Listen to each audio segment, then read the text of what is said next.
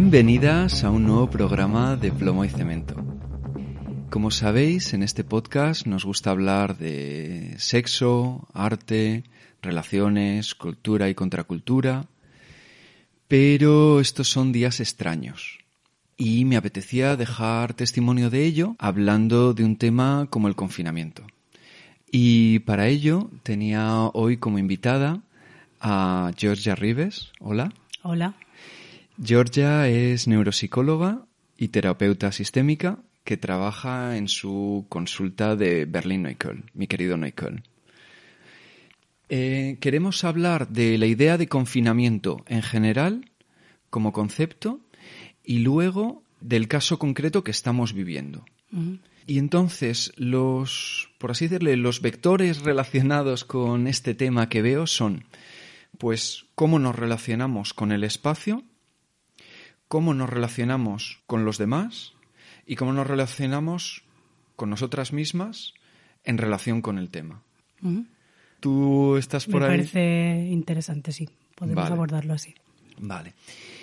Para las oyentes de España, un breve apunte. Eh, la situación en, en Alemania y concretamente en Berlín es distinta. Aquí en ningún momento ha habido una cuarentena tan, tan bestia como en España y la gente ha podido seguir saliendo con determinadas limitaciones de pues máximo dos personas eh, o más si son familiares, eh, establecimientos cerrados, bueno, una serie de cuestiones. Pero digamos que yo no considero que, que he estado verdaderamente en un confinamiento. No sé tú cómo lo ves. No, la verdad es que no. Las primeras semanas que se empezó, bueno, que llegaba la información de España y que allí fue como tan abrupto y tan radical, sí que tuve la sensación o que casi la certeza de que iba a pasar lo mismo, porque además era un poco lo que todo el mundo repetía, ¿no? Como que íbamos con dos semanas de retraso y que todo llegaría aquí.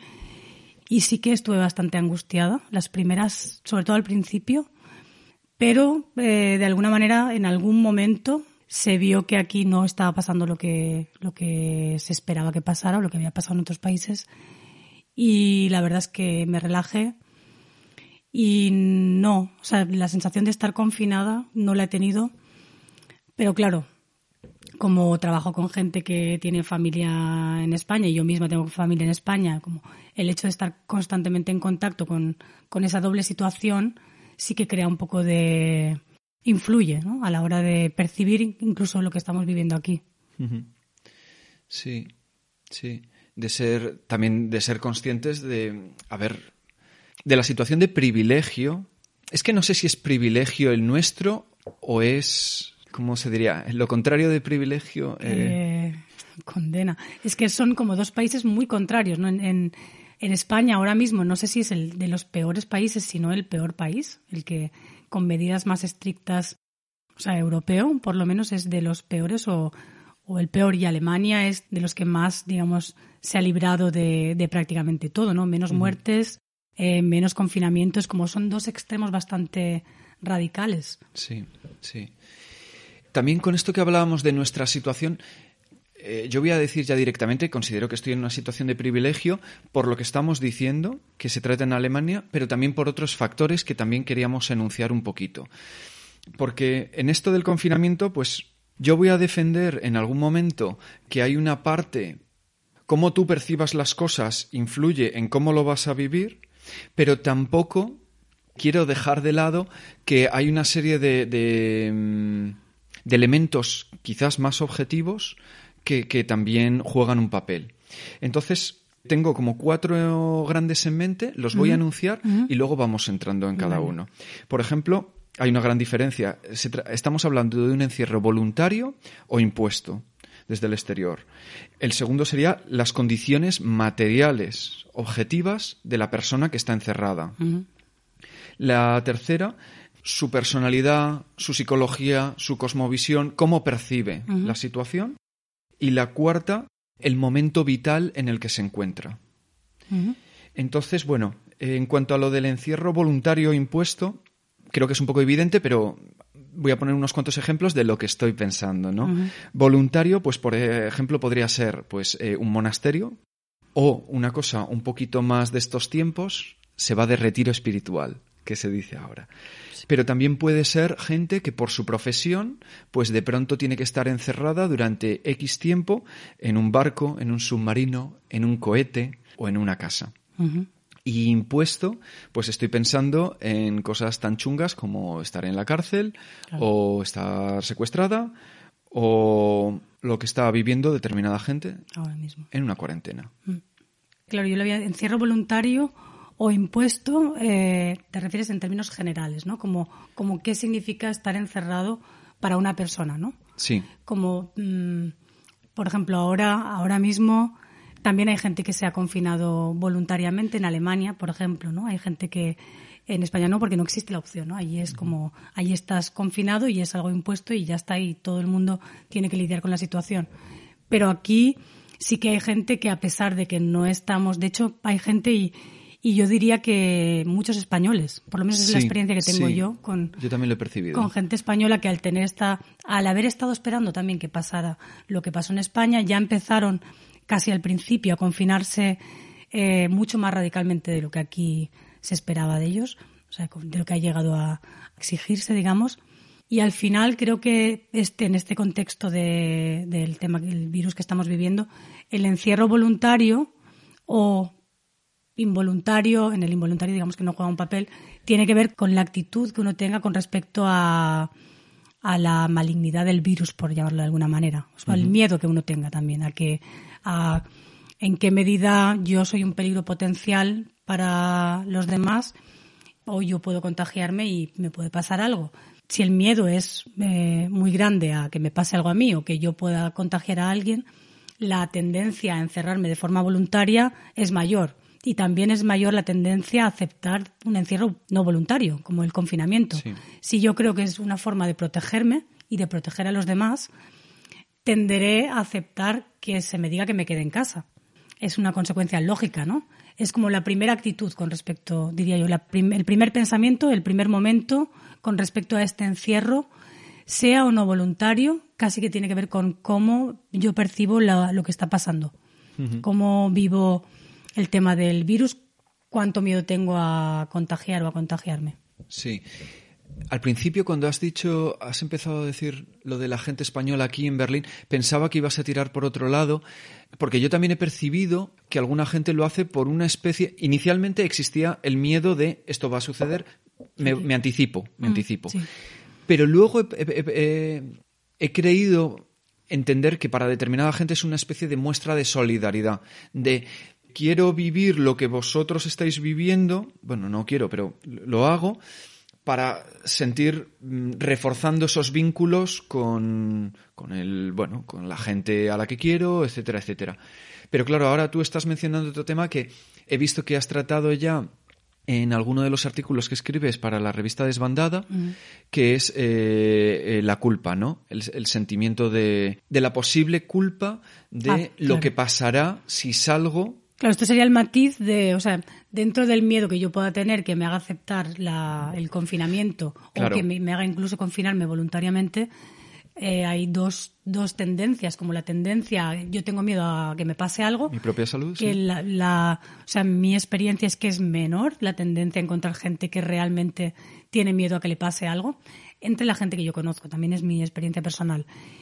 Y el miedo a ser yo fuente de contagio de otra persona y que con la cadena de contagios pueda llegar a provocar alguna muerte, que es lo que un poco se nos dice también, ¿no? Es como, es una culpa que en parte viene, viene de fuera. O sea, es el mensaje, ¿no? Que no nos ponemos la mascarilla para protegernos, porque no nos protege, sino para proteger a los demás, ¿no? sí. y yo me he encontrado más con gente que se confina por otra gente y no por solidaridad, como decías tú, de, o sea, no, este tema lo, lo conozco menos de voy a confinarme porque en España están confinados para como gesto de solidaridad, sino como gesto de solidaridad de me voy a confinar porque no quiero contagiar a nadie. No quiero yo a lo mejor tengo contacto con no no puedo controlar la cadena de, los contagios que, que pueden empezar en mí, digamos. Sí, Claro, entonces estamos hablando en esos casos de, de un confinamiento, eh, es que es todo muy retorcido, voluntario, pero voluntario de aquella manera, entre unas comillas enormes, ¿no? Eh, porque... es voluntario, al final es voluntario porque son los parámetros que yo tengo, ¿no? Yo, eh, la información es la que... Pero, claro, pero quiero decir, si la cultura la cultura entendido como el discurso mainstream es tan fuerte cuanto habría de voluntario en una decisión. Es lo, es lo que es a lo que me refería. Eso ya es un tema más que retorcido, es como muy psicológico, ¿no? En el fondo, es como un tema de hasta qué punto yo soy capaz de cuestionar algo, primero, tan mainstream y tan machacado y tan omnipresente y además defendido con, con una autoridad tan grande como es hoy en día la ciencia, ¿no? Yo creo que no es solo la ciencia, porque a mí hay determinados temas que la ciencia puede decir cuando pienso en temas tecnológicos, yo quizás porque vengo de ahí, lo cojo muy, muy con pinzas. Para mí es distinto cuando en ese discurso oficial participa, eh, bueno, pues eh, los médicos, la, gente que, las enfermeras, la gente que está ahí currándoselo, por decirlo de, alguna forma. ¿Qué quieres decir que lo que te influye es más bien el sacrificio de alguna gente o en qué sentido? No, no, no, no, no. Que, que esa gente que creo que sí que está en una posición complicada y sacrificándose más o menos, participa de ese discurso, está de acuerdo con, esas medidas y entonces yo digo, ah, vale, o sea, no es solo...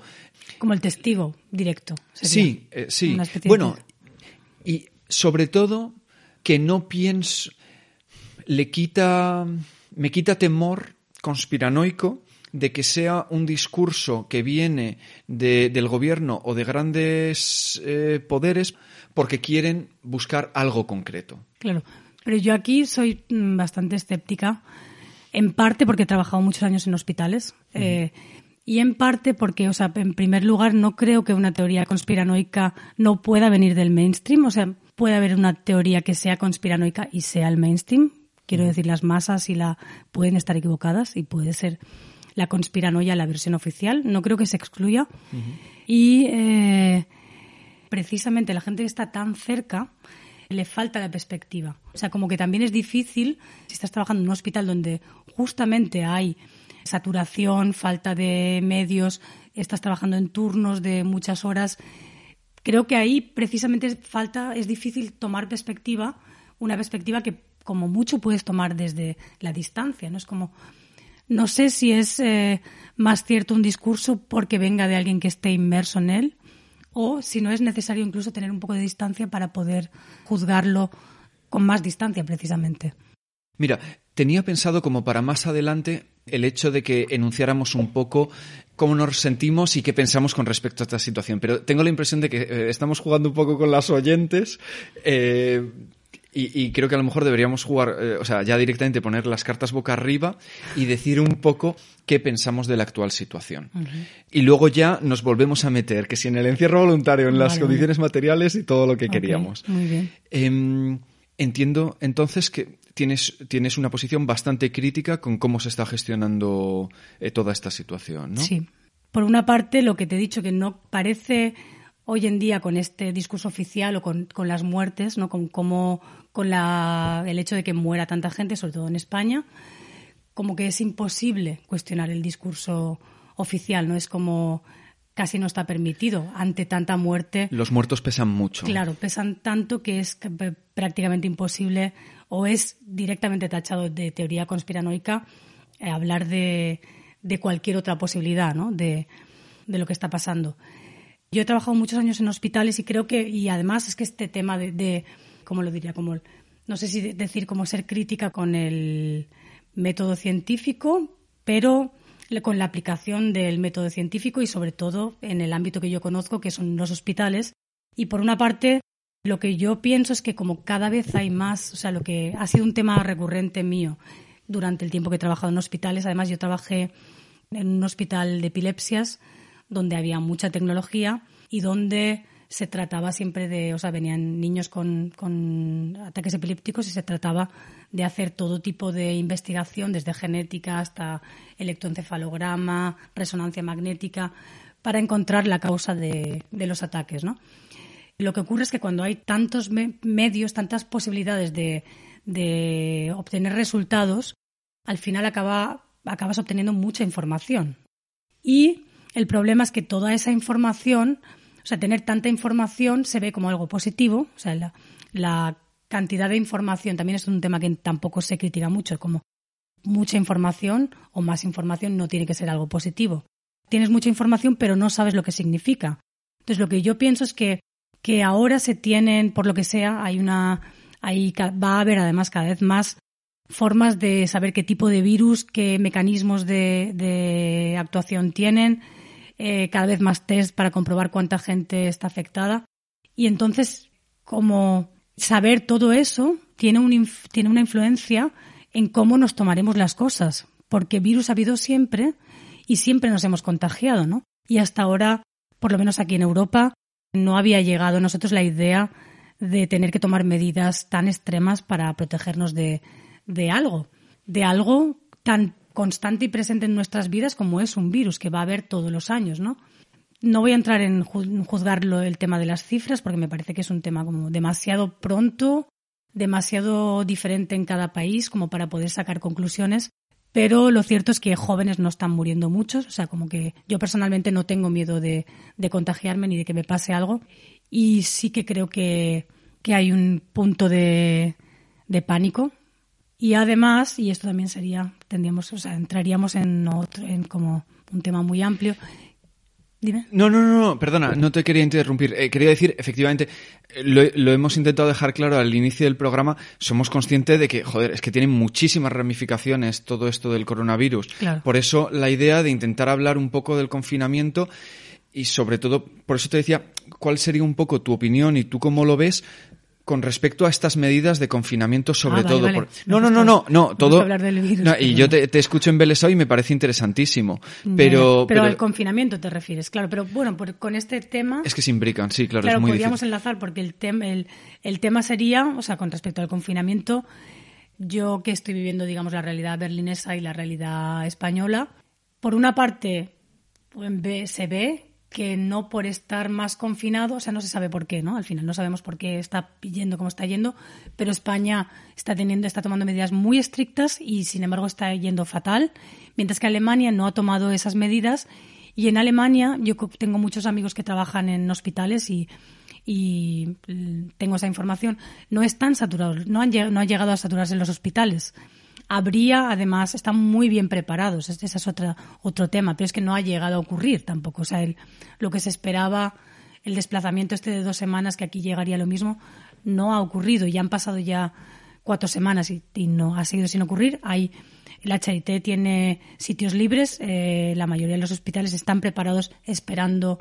el aflujo de pacientes y todavía no ha ocurrido, lo cual no significa que no pueda ocurrir. Entonces, para mí, eh, se plantea la pregunta, ¿realmente es confinar una medida efectiva a la hora de frenar el virus? Si lo, si lo fuese, de momento no parece que lo esté siendo, o sea, como no está mostrando buenos resultados. Y aquí el tema de, y además el confinar a la gente, encerrar a la gente, significa también fomentar la sensación de pánico. O sea, el pánico no, no es solamente eh, lo que uno dice en las muertes que, se lee en el periódico, sino también es eh, las medidas que se toman, sobre todo es las medidas que se toman. Y una vez que estás que has tomado todas las medidas de control posible, que ya no, ya no puedes salir, ya lo único que puedes hacer es ir a comprar, pero que estás totalmente encerrado, ya no puedes tomar más medidas, ¿no? Ya no puedes hacer nada más. No hay eh, qué más se puede hacer en España para frenar los contagios. No puedes dejar a la gente sin ir a comprar. Sin embargo, el miedo no disminuye, sino que aumenta. Es mi sensación. Y por lo que se lee en las noticias, que la gente no quiere, que la gran mayoría de los españoles está en contra de la relajación de las medidas de confinamiento.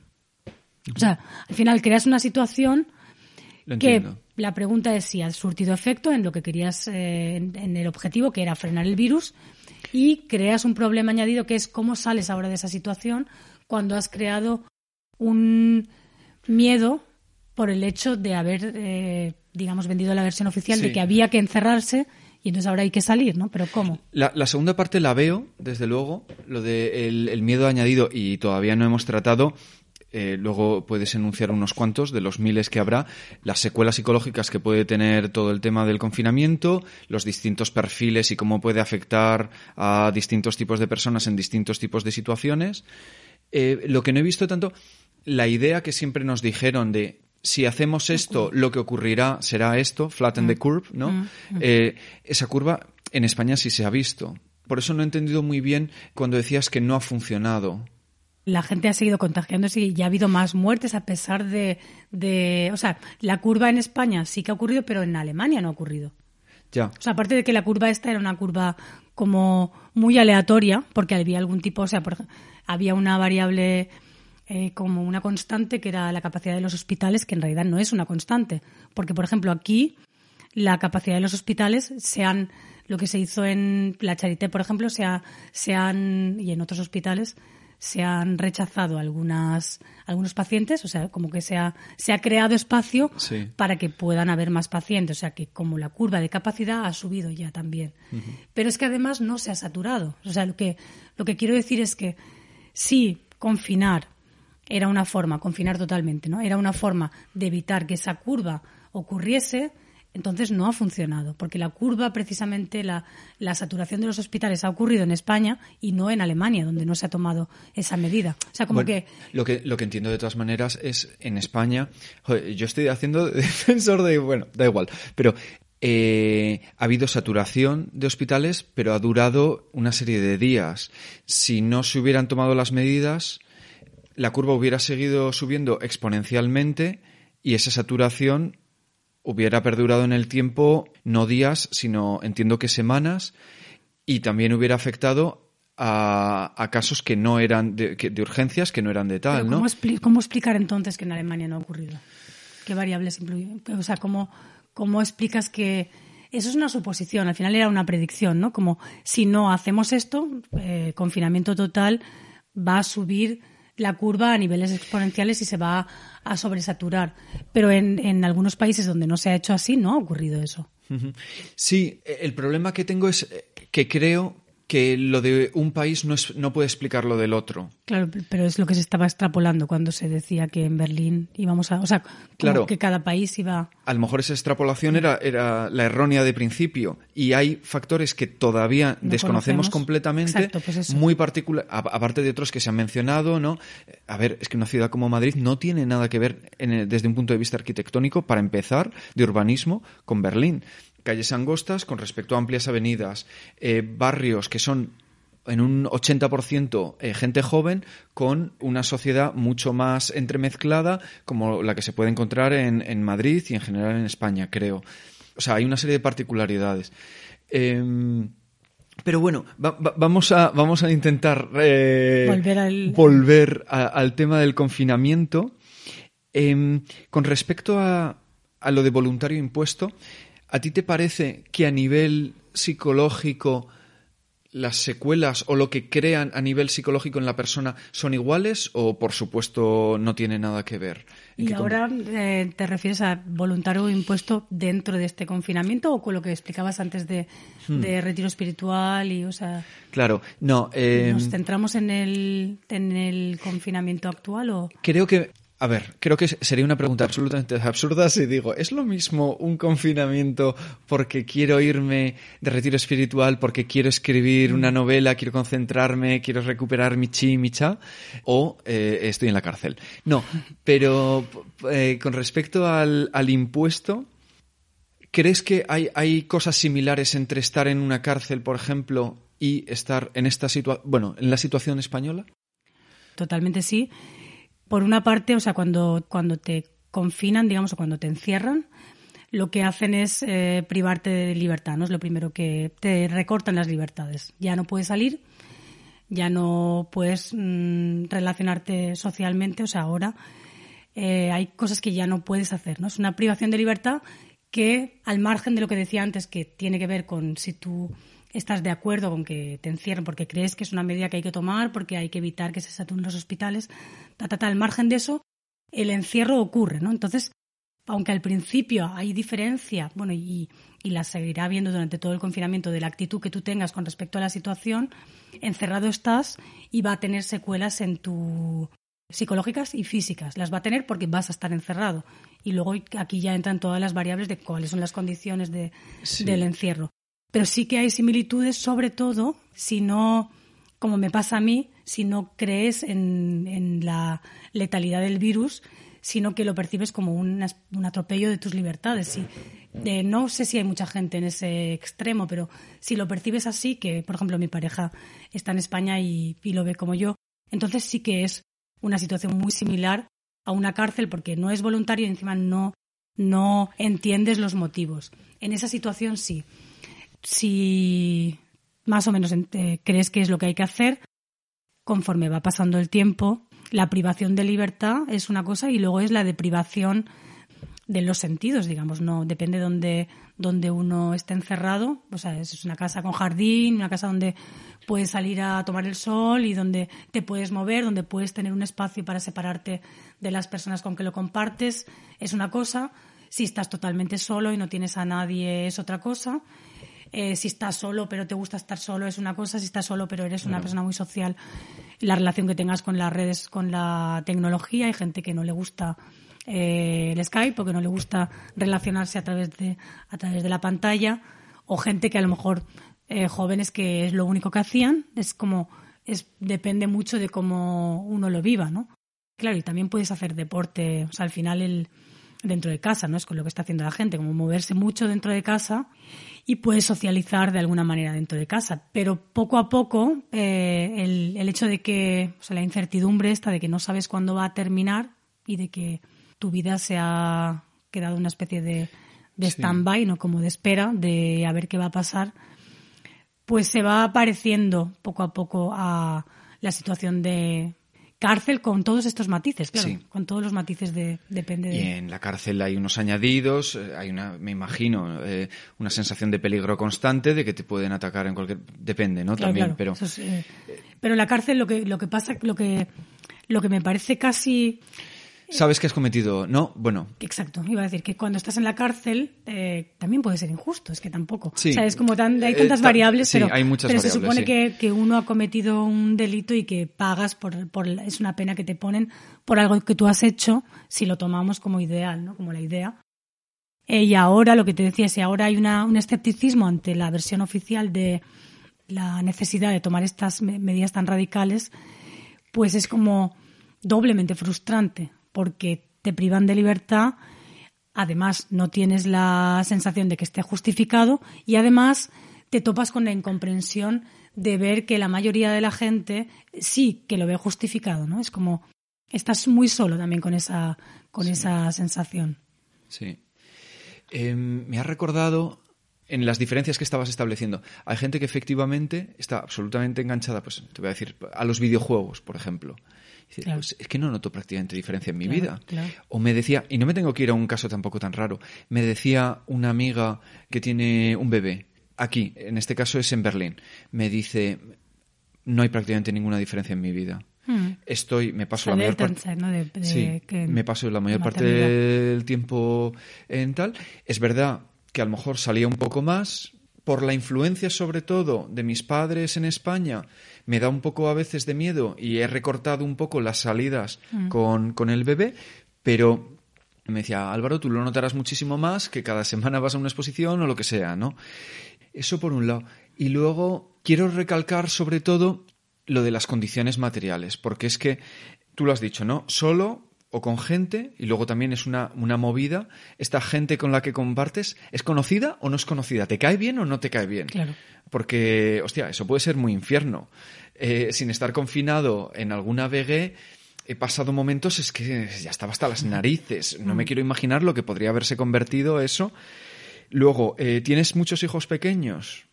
Otra aliada. Tengo a la mayor parte de amigos o tal que tienen hijos pues entre los 3 y 4 años absolutamente desquiciados. En España, ¿no? En, España, sí. Incluso aquí. Incluso aquí con el rollo de tener que trabajar desde casa.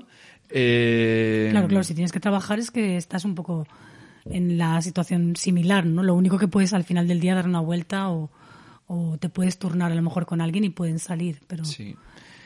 Y luego hay un caso que como tenemos un gobierno más o menos progresista en España, pues sí se ha tematizado y creo que sí que hay alguna medida, pero es que me parece una situación absolutamente escalofriante, que es mujeres que están viviendo con, con una pareja que es un maltratador.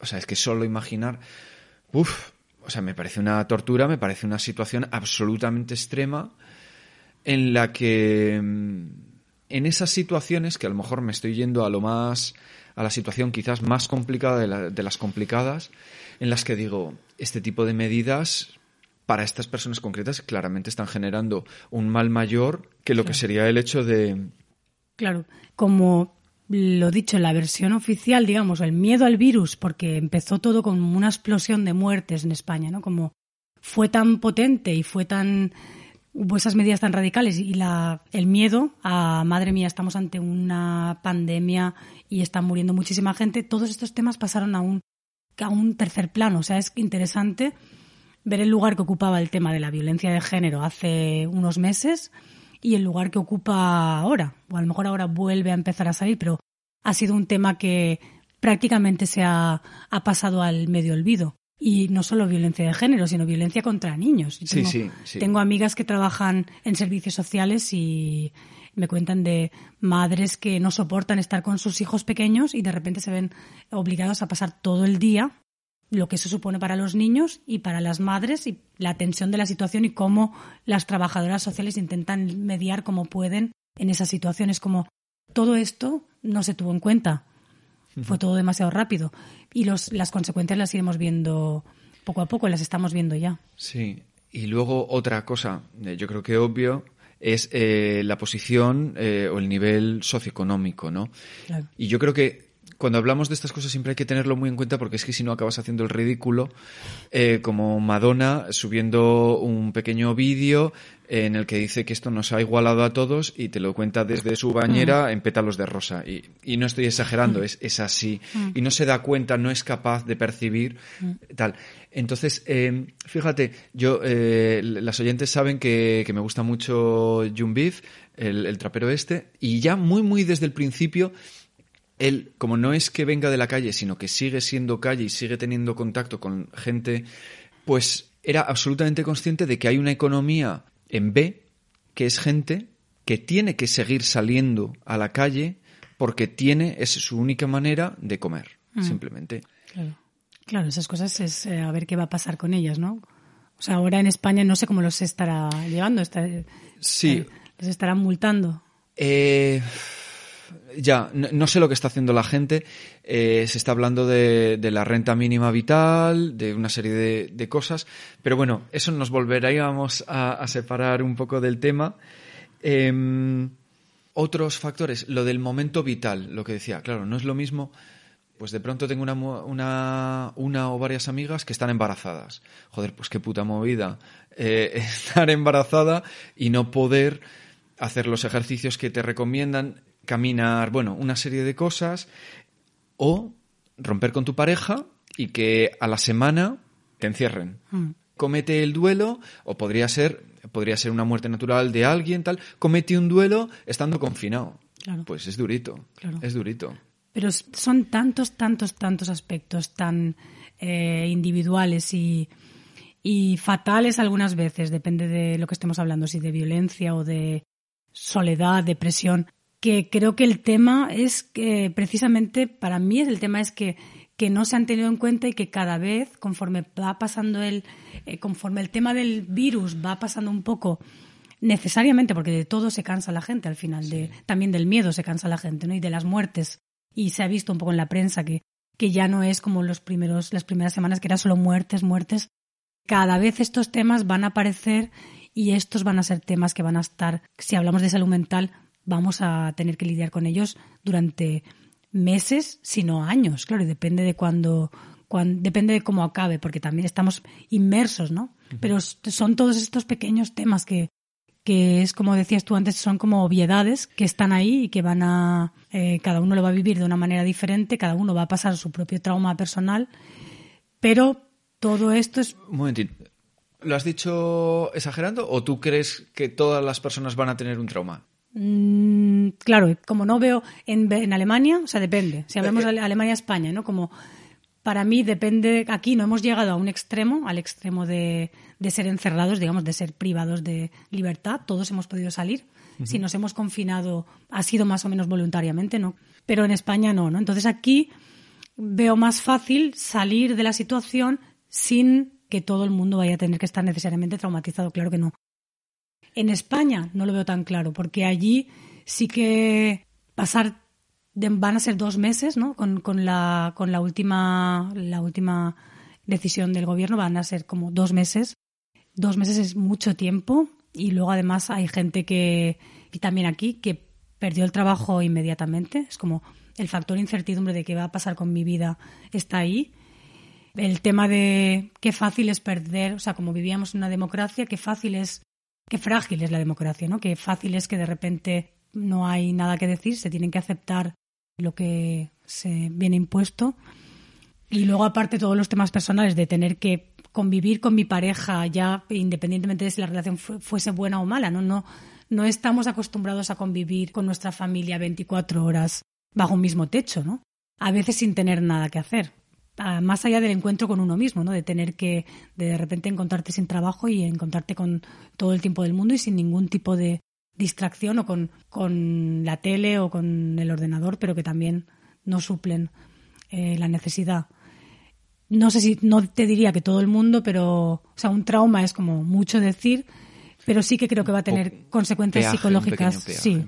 Y, o sea, traumas habrá muchísimos, ese, no tengo duda, de lo que hablábamos antes de violencia y de... Bueno, claro, sí. Claro. Me estaba poniendo, estaba ahora, la verdad, eh, no lo he explicitado, pero estaba pensando, mi amigo que está completamente, o mi amiga que está completamente sana, que está en, en un momento vital también normal y tal cual, ¿va a pagar un peaje por, por esta situación? Era un poco lo que tenía en mente. Eh, no tiene por qué. Hay gente, yo, por ejemplo, una, una de las consecuencias, y quizás curiosas, pero en realidad muy comprensibles desde el punto de vista psicológico es que mucha gente, pacientes sobre todo, pero otro tipo de, o sea, amigos también, lo que han experimentado al principio de, de digamos, ya ni siquiera el confinamiento, porque esa gente de aquí, sino de como la desaparición de la, del trabajo, de repente no hay trabajo, de repente no hay ocio, no hay nada que hacer, eh, no se puede ir al museo, no se puede ir al cine, no se puede ir al restaurante, puedes quedar con la gente, pero tampoco tienes por qué, porque mucha gente no quiere contacto.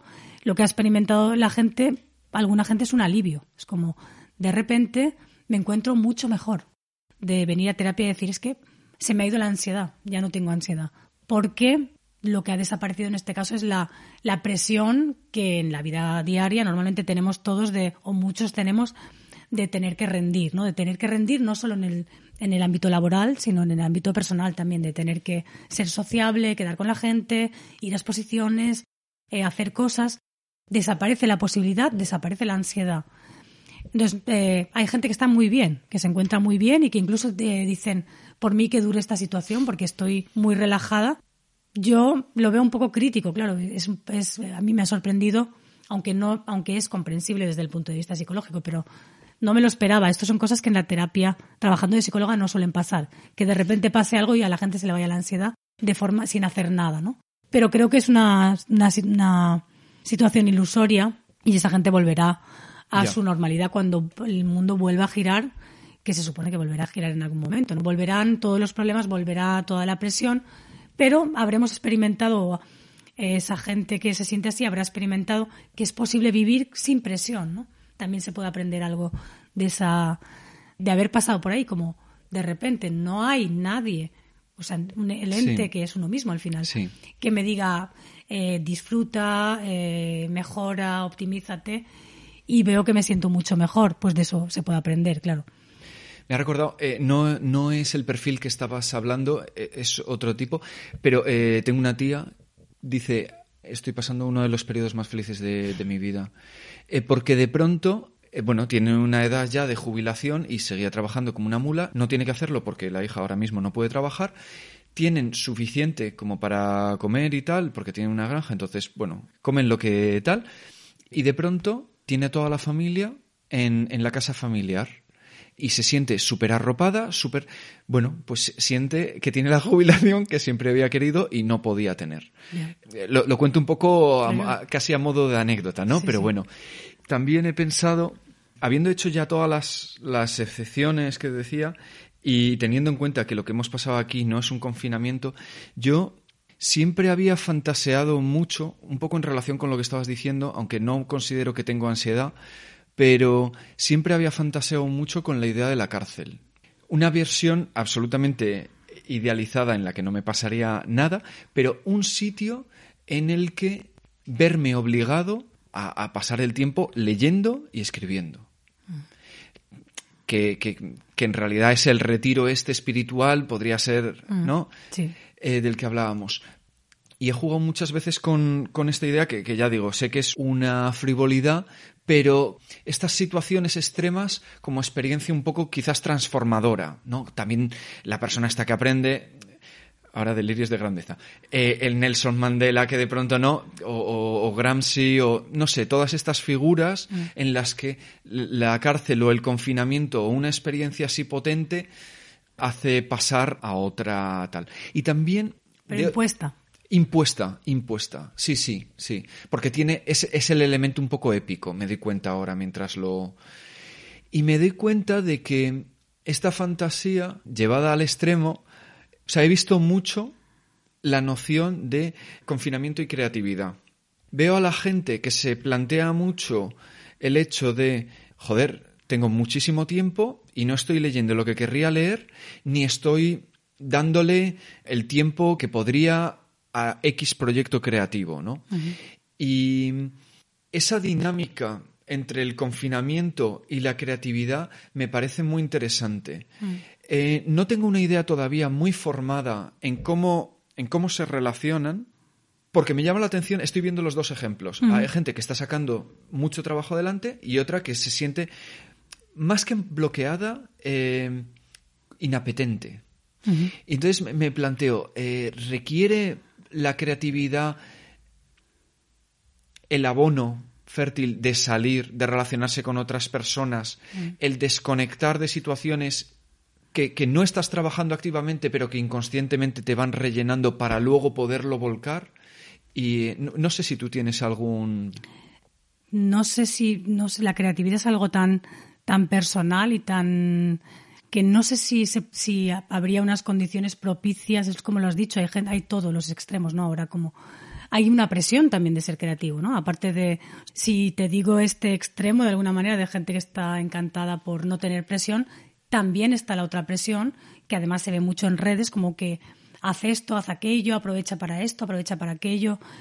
Y además, eh, lo que sí que yo veo también como una tercera variante es gente a la que por lo menos al principio todavía le cuesta mucho concentrarse, es como es gente creativa, pero que de repente es como el tema es tan omnipresente, es tan eh, eh, incierto, que es muy difícil desconectar de ese tema y sentarte y concentrarte en, algo creativo. No, no creo que sea que, ni que tienes que salir, ni que, o sea, la creatividad es algo que tiene mucho que ver contigo. Sí.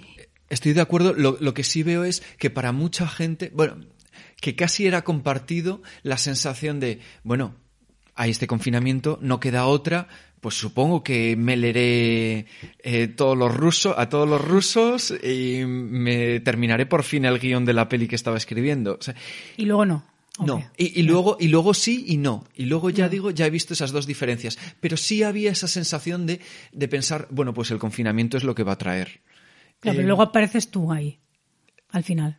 O sea, en el confinamiento. Ah, y luego estás. Claro. Aparece, aparece tu persona y de repente te das cuenta de que no lees a los rusos porque no te interesan igual los rusos, ¿no? Porque, porque era una idea que tenías ahí, pero cuando realmente puedes hacerla, digo, es una opción también. O que requieres otras condiciones, que pensamos que para generar un discurso lo que se necesita es concentración, eh, reconcentrado ahí, no sé qué, y no, y, funciona de distintas maneras. Claro, claro, la, la, pregunta también ahí es, bueno, esto también sería un poco frivolizar, ¿no? Pero, es que no hay condiciones propicias para que yo me lea los rusos o para que yo me ponga, no hay condiciones propicias, es como que yo cuando me encuentro ahí la vivo como lo vivo como lo vivo y hago con ello lo que puedo hacer, ¿no? Y ahí todos estos factores de los que hemos hablado juegan un papel, ¿no? De cómo, cómo me, me, siento, en qué momento vital que decías antes. Si me pilla al borde de una depresión, me pilla en una ruptura, me pilla con un compañero con el que me llevo mal, es difícil eh,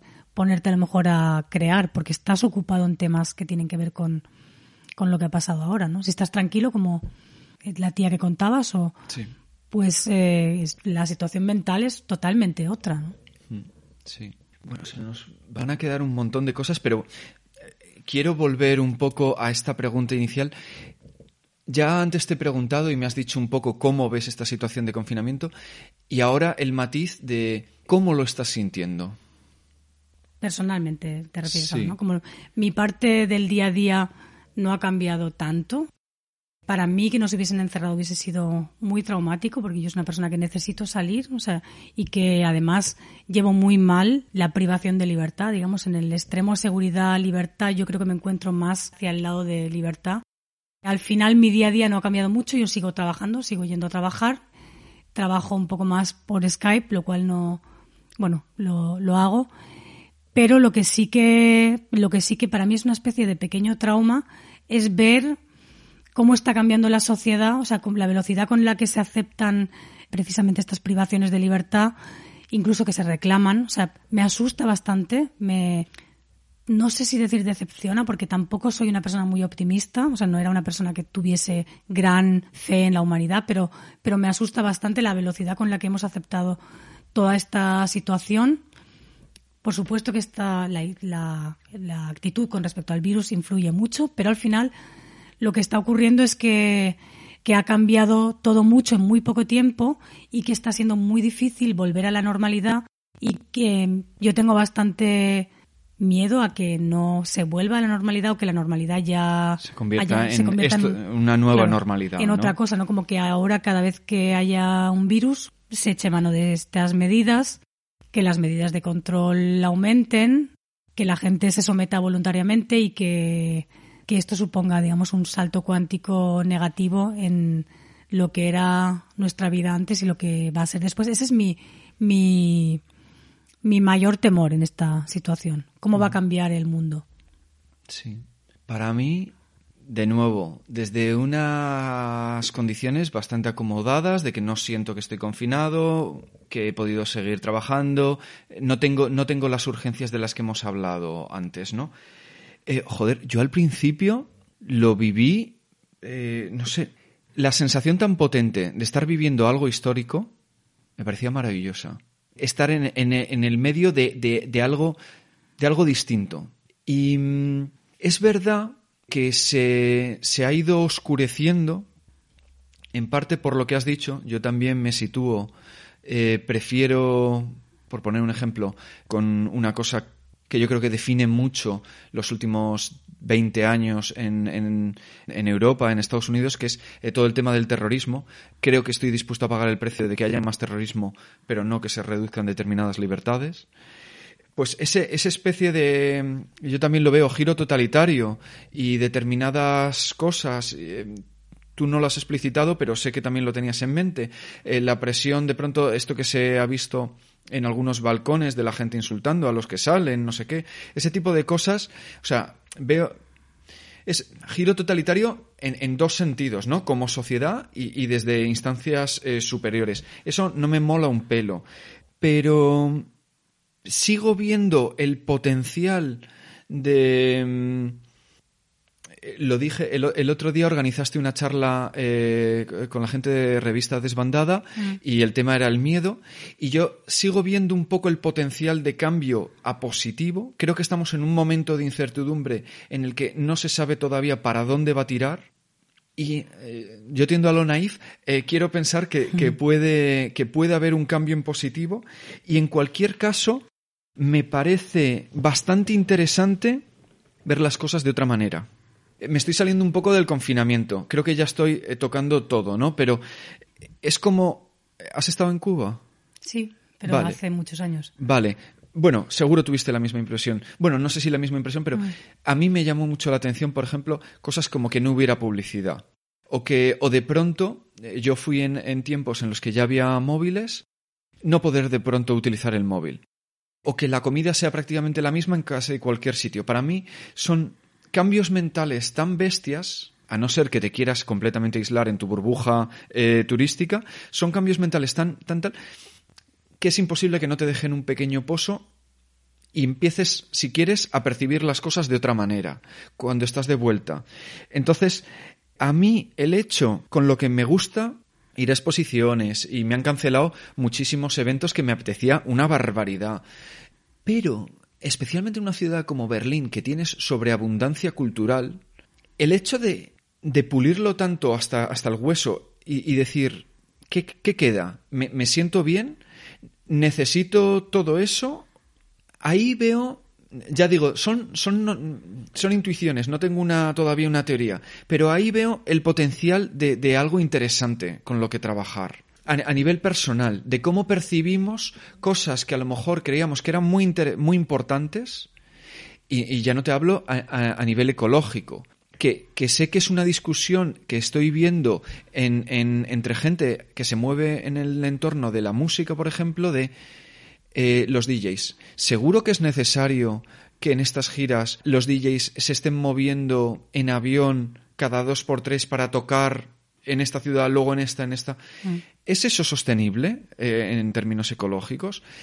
Y cuando no, eso no, no se permite, ¿a qué volveríamos? A lo mejor volveríamos a escenas como anteriormente no tan globalizadas en las que X ciudad tiene un sonido particular porque los DJs residentes pinchan normalmente ahí y en otro.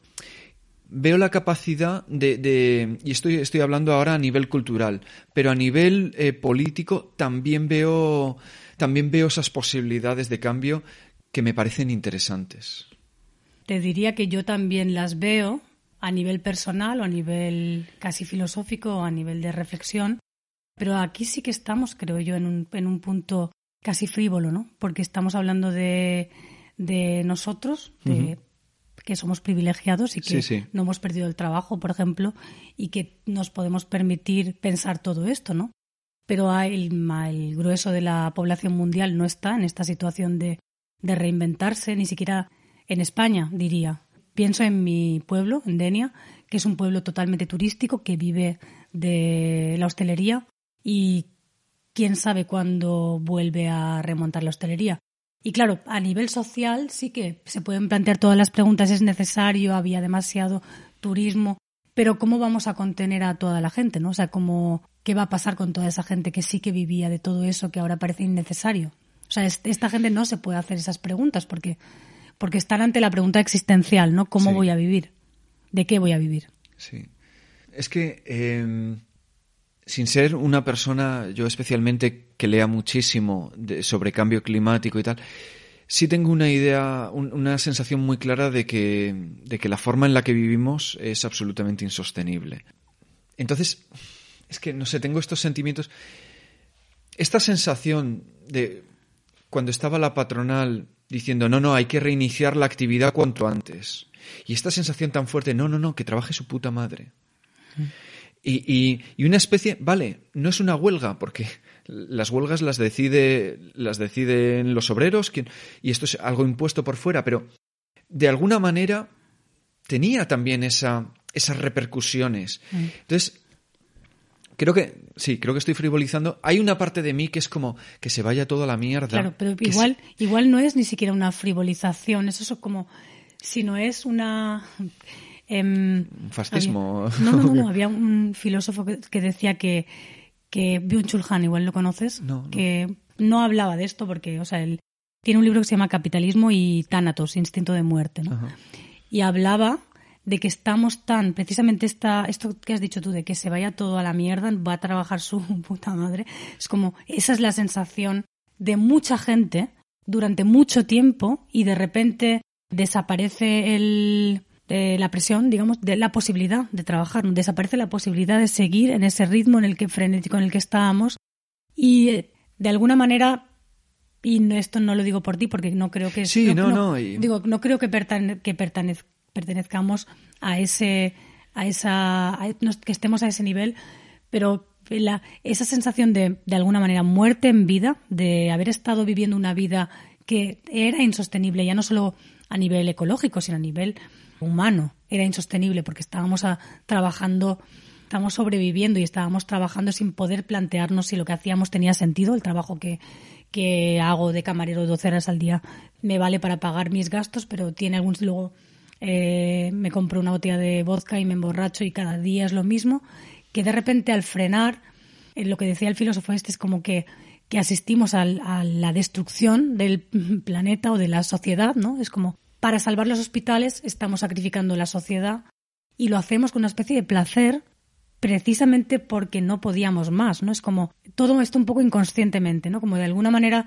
esta sensación que dices está ahí, está ahí, eh, yo también la siento como latente, como, como que se vaya toda la mierda, pero también es un sacrificio, pero a la vez eh, aparentemente estamos intentando evitar la muerte, ¿no? Es como es como una doble vertiente. Por una parte, que no muera nadie y por otra parte, que mueran todo el mundo porque no es posible cambiar de sistema sin que muera mucha gente. eso es, como es esa doble ese doble juego a lo mejor entre lo consciente y lo inconsciente también lo que lo que provoca que sea tan difícil de asir, digamos verbalmente, ¿no? de que qué está pasando aquí, ¿no? Estamos queremos salvar los hospitales, pero sacrificamos la economía. Que quién iba a decir que esto podía ocurrir, ¿no? Que ¿quién, podía pensar? Vamos, eso sí que yo no nunca pensé que la economía pudiese estar subordinado a nada. Para mí siempre fue como el valor primordial, lo que todo el mundo iba a defender, o sea, lo que los gobiernos iban a intentar defender ante todo. Sin embargo, no, hay, hay algo más potente que es la muerte, en este caso, ¿no? Que, que, o sea, que aparentemente es la muerte, pero que igual en el fondo no es tanto la muerte como que ya no podemos seguir viviendo en esta aceleración en esta sensación de muerte en vida, ¿no? De alguna manera. Jo, me parece un final precioso. eh, podría seguir hablando contigo de muchas más cuestiones durante mucho más tiempo, pero jo, broche precioso. Georgia, muchísimas gracias. Muchas gracias a ti. Plomo y cemento no te va a liberar, como mucho, una hora acompañar. Vivimos una extraña situación y solo se me ocurre una solución. Permanente y mental revolución.